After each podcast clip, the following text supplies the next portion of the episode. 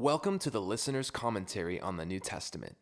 Your guide is pastor and theologian Dr. John Whittaker, and the heart behind these studies is to help you better understand the text of Scripture so you can more fully live it out. It's all about helping you learn and live the Bible. Here is the book of 1 Timothy. All right, welcome to the listener's commentary on 1 Timothy which is classically called one of the pastoral epistles, and we talked about that in the general introduction to the pastoral epistles.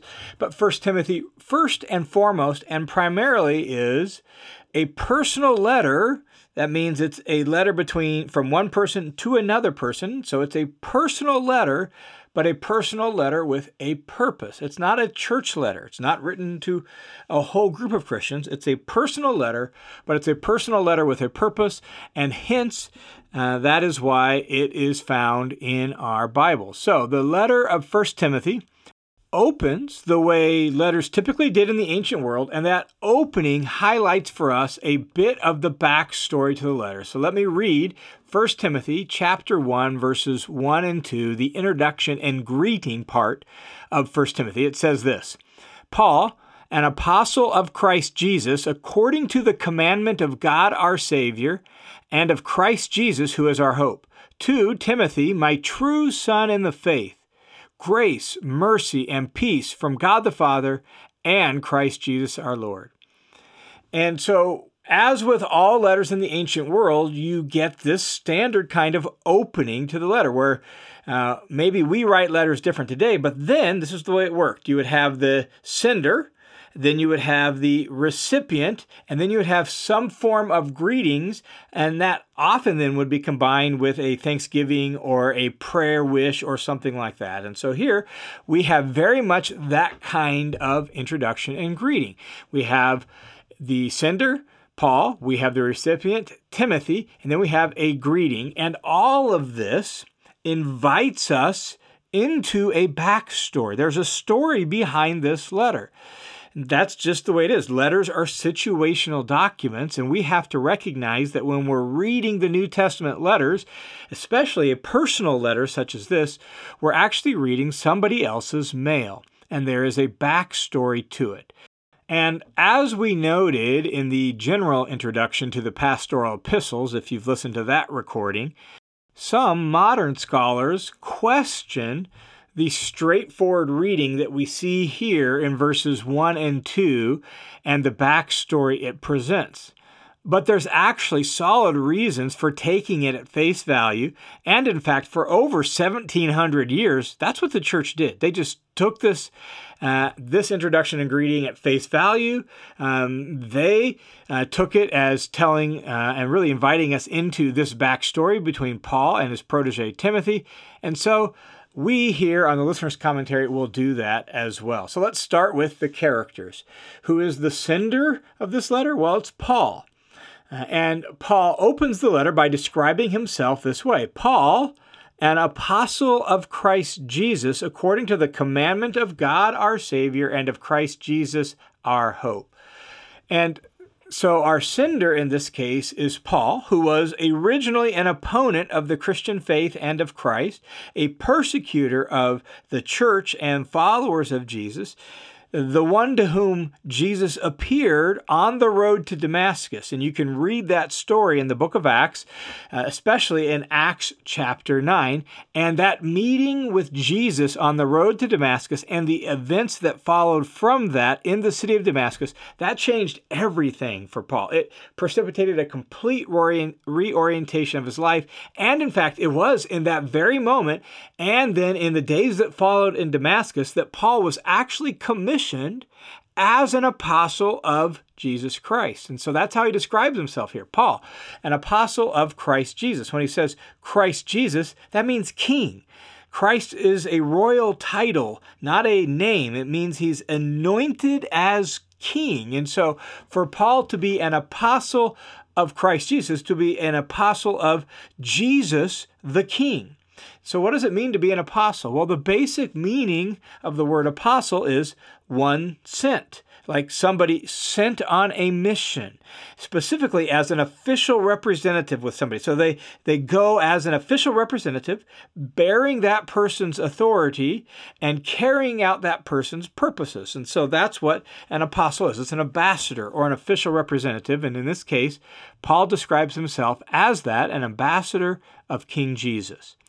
And one of the important qualifications of being an apostle of King Jesus was to have seen him post resurrection. And so Paul, uh, at various points in his letters, will point out that it was that moment on the road to Damascus when Jesus appeared to him where he saw Jesus, and thus he's qualified to be his apostle, his official ambassador.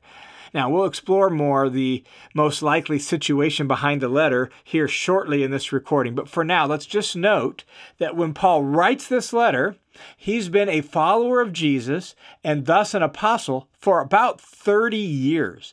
So, for an extended period of time, Paul has served Jesus as his apostle, and that role came according to God's instruction, God's command, God who is described here in verse 1 as our Savior, and Christ Jesus who is described here as our hope. So that's the sender, Paul, who is an apostle by God's intent and purposes. Who's the recipient in this letter? Well, the recipient is Timothy. And again, as we think about the backstory to this, uh, we need to think about well, who is Timothy? Well, if Paul has been an apostle and a servant of Jesus for about 30 years, Timothy has actually been Paul's probably longest tenured co worker in ministry. And so by the time Paul writes this letter to him, Timothy and Paul have worked together for a decade and a half. So let's look at a little bit about who Timothy is, his story, his life, so we get a better understanding of his own backstory as we try to understand the backstory to this letter. So, where do we first meet Timothy in the Bible and in the chronology of Paul's life? Well, we first hear about him in Acts chapter 16, verses 1 through 3. Let me read it to you. This is at the beginning of Paul's second missionary journey. So that indicates that Paul probably met Timothy before this time on his first missionary journey, and that Paul probably led Timothy to faith in Jesus on that first missionary journey. And now, as he begins his second missionary journey, he goes back to some of the very places he preached and taught on his first journey. And here's what it says Acts chapter 16, verses 1 through 3. Now, Paul also came to Derbe and to Lystra. Paul had spent time in both those places a couple years prior to this on his first missionary journey. And this is what it says there in Acts 16 and, and a disciple was there named Timothy. And so Paul comes to Derbe and Lystra, and Timothy lived there. And Timothy is described here as the son of a Jewish woman who was a believer, but his father was a Greek. So he was of mixed race. He had a Jewish mom and a Gentile father, and he was well spoken of by the brothers and sisters there in Lystra as well as in Iconium. So the whole surrounding region, Lystra, Derbe, Iconium, seems like Lystra is probably where Timothy lived, but Derbe and Iconium are the surrounding towns. And in all those surrounding villages, the followers of Jesus spoke very highly about this uh, young man who was a energetic disciple of Jesus. So Paul, verse 3 of Acts 16, wanted to take this man, Timothy, um, with him on his journey. And so he took him and circumcised him. So Timothy was the son of a Gentile dad, Jewish mom. He had, he had not been circumcised because the dad called the shots in the family. And so Paul wanted to take him with him, and he took him and circumcised him because of the Jews who were in those regions, for they all knew that his father was a Greek. And so this was an, a gesture of tearing down barriers uh, for the sake of the gospel. And so Paul wanted Timothy to go with him. Timothy apparently wanted to go with him, and Timothy was so willing to travel with Paul in ministry that he was willing, as a young man, to undergo circumcision so that it would remove a, any potential barrier to sharing the gospel with the Jews that they might encounter in ministry. And that's where we first meet Timothy, is there in the city of Lystra at the beginning of Paul's second missionary journey. Interestingly enough, Um, it mentions there in Acts chapter 16 that he was the son of a Jewish woman. We actually know his mom's name and even his grandmother's name. Uh, we know this from 2 Timothy chapter 1 verse 5. Let me read that to you. For I am mindful of the sincere faith within you, Paul writing to Timothy, which first dwelled in your grandmother Lois and also your mother Eunice. And so we know um, a little bit of uh, Timothy's family history here. He had a Greek dad, but he had a mom who was a Jew. Her name was Eunice. Uh, he had a grandmother who uh, was also a Jew. Her name was Lois. And they had sincere um, faith in Yahweh. And now um, his mom has become a believer, as well as Timothy has become a believer in Jesus. So Paul uh, recruits Timothy to become one of his co workers in ministry at the beginning of what we call the second missionary journey, right around the year 50 AD or 51 AD. So that means when Paul writes this letter to him here that we call 1 Timothy, he and Timothy have worked together for almost 15 years. Now, obviously, that's contingent on the uh, the most long held backstory to the letter. Uh, and so, if we're right on that, and we'll talk about that here in a moment. Then it's been about 15 years of ministry together that they, they have served as co workers. And that means that Paul and Timothy, they they have worked together. They have covered some ground together. Timothy was there, for example, when Luke joined the ministry team in Troas a little later on the second missionary journey. Timothy was there when Paul was beaten with rods in the city of Philippi and thrown into prison along with another one of his co workers, Silas. Again, that happened a few months later on the second missionary journey. Timothy was there in Thessalonica. And in fact, he stayed behind in Thessalonica and Philippi to continue the work when Paul was forced to leave town. Uh, Timothy and Silas actually came from Macedonia to Paul in Greece. They brought an offering from the churches of uh, Philippi and Thessalonica, maybe even Berea. They brought that money to Paul so Paul could actually give himself full time to ministry. He was with Paul in Corinth, and Paul actually sent him back to Corinth on multiple missions at different times throughout his ministry. And Timothy continued in ministry with Paul well into the third missionary journey. He was with him in Ephesus and all that happened there. He traveled with Paul at the end of the third missionary journey back to Jerusalem, and he was with him when, when Paul got arrested in Jerusalem that led to four years of confinement. So, Timothy and Paul have been through some stuff together.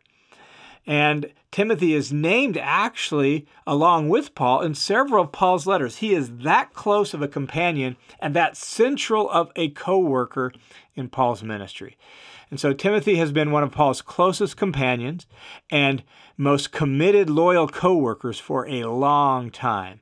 And thus, notice the way Paul describes him here in the introduction to this letter of 1 Timothy. He says, To Timothy, my true son in the faith, my true child or true son in the faith. And that's probably because Paul led him to faith in Jesus on his first journey, and then they served together with great uh, dedication and devotion for a decade and a half. What else do we know about Timothy? Well, Timothy was a young man of some, probably a, a, a rather young man when he started working with Paul in ministry, maybe even like late teens, 16, 17, 18. Why would we say that? Well, because here in 1 Timothy, 1 Timothy chapter 4 verses 12 and following, Paul still refers to him as a young man. He says, "Don't look don't let anyone look down on you because you are young and that word translated young there refers to somebody probably in their like late 20s into their 30s and maybe uh, maybe even around 40ish and so timothy's probably in his early to mid 30s when paul writes this letter to him which means he would have had been 18 to 20 or so when uh, he first started working with paul in ministry. One other little fact about Timothy is that it seems, at least at times in the letters that uh, where Timothy is mentioned, that Timothy maybe is a little bit more hesitant to deal with some of the confrontation and conflict and needs to constantly be bolstered in spirit to that end. Don't want to read too much, but that does seem to be uh, a little bit more of Timothy's personality. Now, what's the situation here in this letter? So, Paul writes this letter to Timothy, and what is the situation? Well, as we noted in the general intro to the pastoral epistles, it's hard to know exactly where 1 Timothy fits into Paul's life and ministry. In fact, it's hard to know where 1 Timothy, 2 Timothy, and Titus all fit. 2 Timothy is a little more clear, but 1 Timothy and Titus, a little more challenging. So if you haven't listened to that general intro, I encourage you to go listen to that one. But the traditional view of 1 Timothy, and when I say traditional, I don't mean traditional and weak, I mean long standing tradition of the church from the earliest time period all the way up into the modern time period. So for virtually the entire history of the church, um, the earliest and longest standing view of the church is that 1 Timothy was written to Timothy in the mid 60s after the time period of the book of Acts. Now, I do think it's possible that maybe we could we could find the occasion for First Timothy um, in that six months to a year that Paul traveled through Macedonia all the way around into Illyricum. Um, after he left Ephesus on the third missionary journey, but before wintering in Corinth uh, on that missionary journey. So that would fit into the end of Acts chapter 19, the beginning of Acts chapter 20 in that time period. It's possible, maybe that's where it fits. But again, the earliest and longest standing understanding of the church is that this letter was written to Timothy in the mid 60s, after the time period of the book of Acts. And the evidence of the early church is that Paul was released from that Roman incarceration mentioned at the end of Acts, Acts 28, and continued ministry after that. In fact, there's even some evidence in the early church that he may have actually made uh, that visit to Spain that he so longed to do and that he mentions at the end of the book of Romans. Uh, it's not certain and not totally clear, but that's possible. So the traditional situation behind 1 Timothy appears to be something like this. After two years uh, in, under arrest in Caesarea and then two years under house arrest in Rome, Paul was released from Roman custody and continued ministry for several years. Perhaps he did travel to Spain. Some early church fathers actually mentioned that, though uh, they could simply be basing that on what Paul said he intended. It's not totally clear. But he was released from prison, and it appears then that Paul uh, continued ministry and at some point returned to minister to his churches, those that he had started in the Aegean Sea region of the Mediterranean world. And during this time period, he and Timothy spent time continuing the work in the city of Ephesus. It was a major city with lots of influence. So they spent some more time there in Ephesus.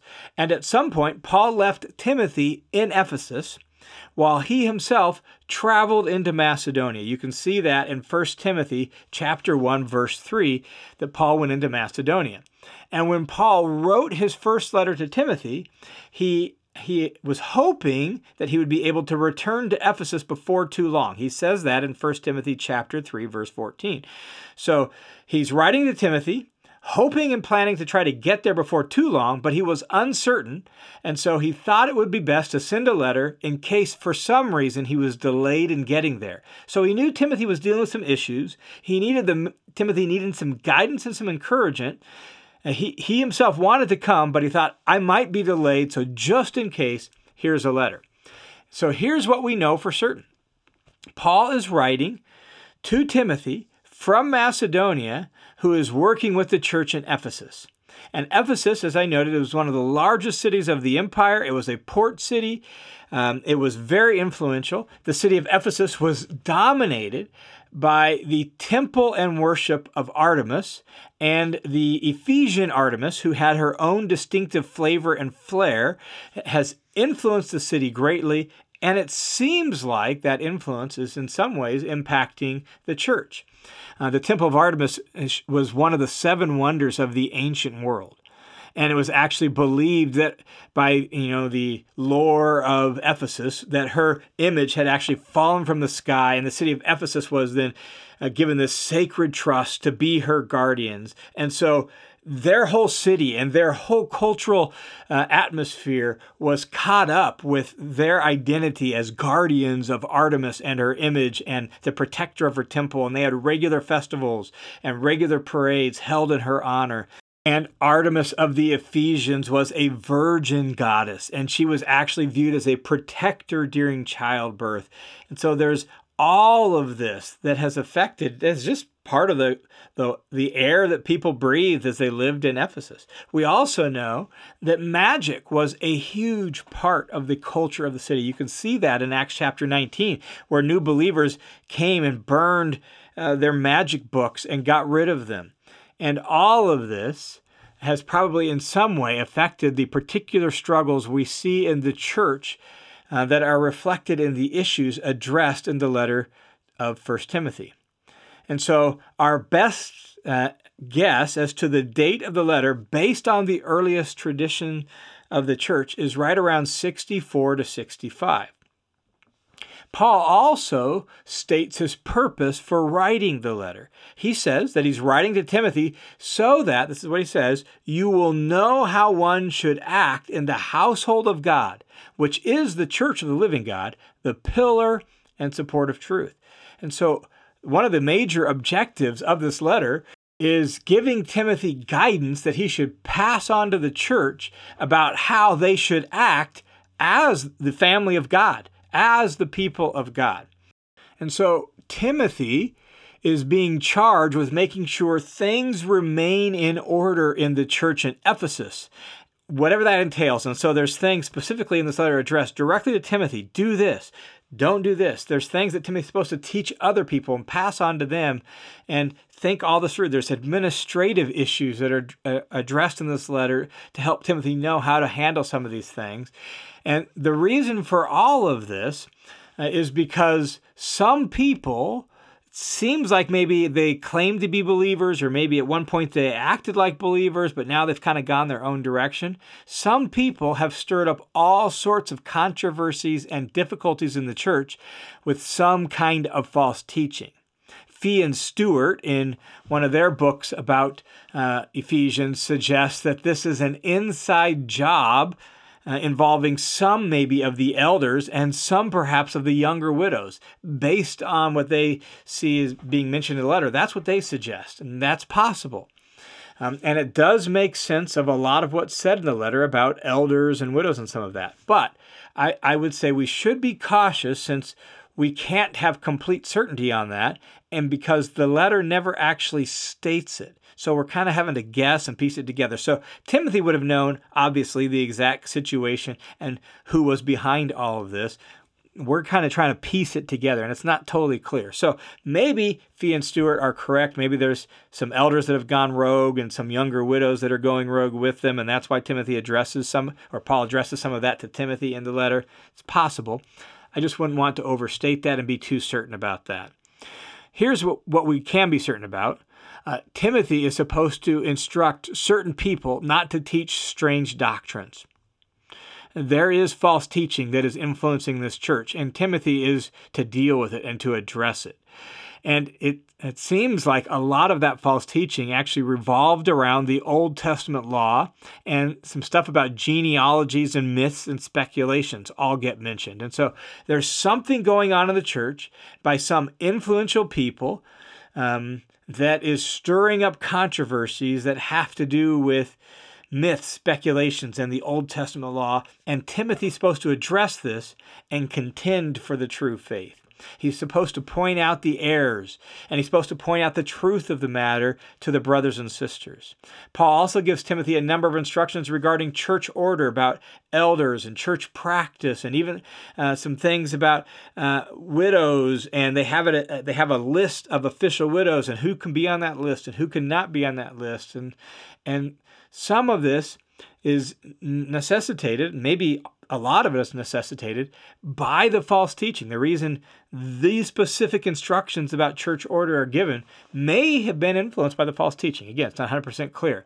So the whole letter is aimed at equipping Timothy to address the false teaching and the false teachers, as well as to shore up things in the church and to make sure the church in Ephesus is truly acting like the household of the God of truth. So that's the backstory to the letter of 1 Timothy. Hey, thanks for tuning into the listener's commentary on 1 Timothy. The listener's commentary is a listener supported, crowd funded Bible teaching ministry that's made possible by the generous support of all kinds of people just like you. So thanks a ton for your support. And if you want to join the team of supporters, swing over to listenerscommentary.com, listenerscommentary.com, click the give button. It'll redirect you to a page that'll go through an umbrella organization, a registered nonprofit called World Family Mission. You can put in a dollar amount, you can click the little box that says make this monthly, or you can uh, give just a one time donation as well. And all those donations will come my way and help us continue to grow and expand the reach of the listener's commentary. So thanks a ton for your support.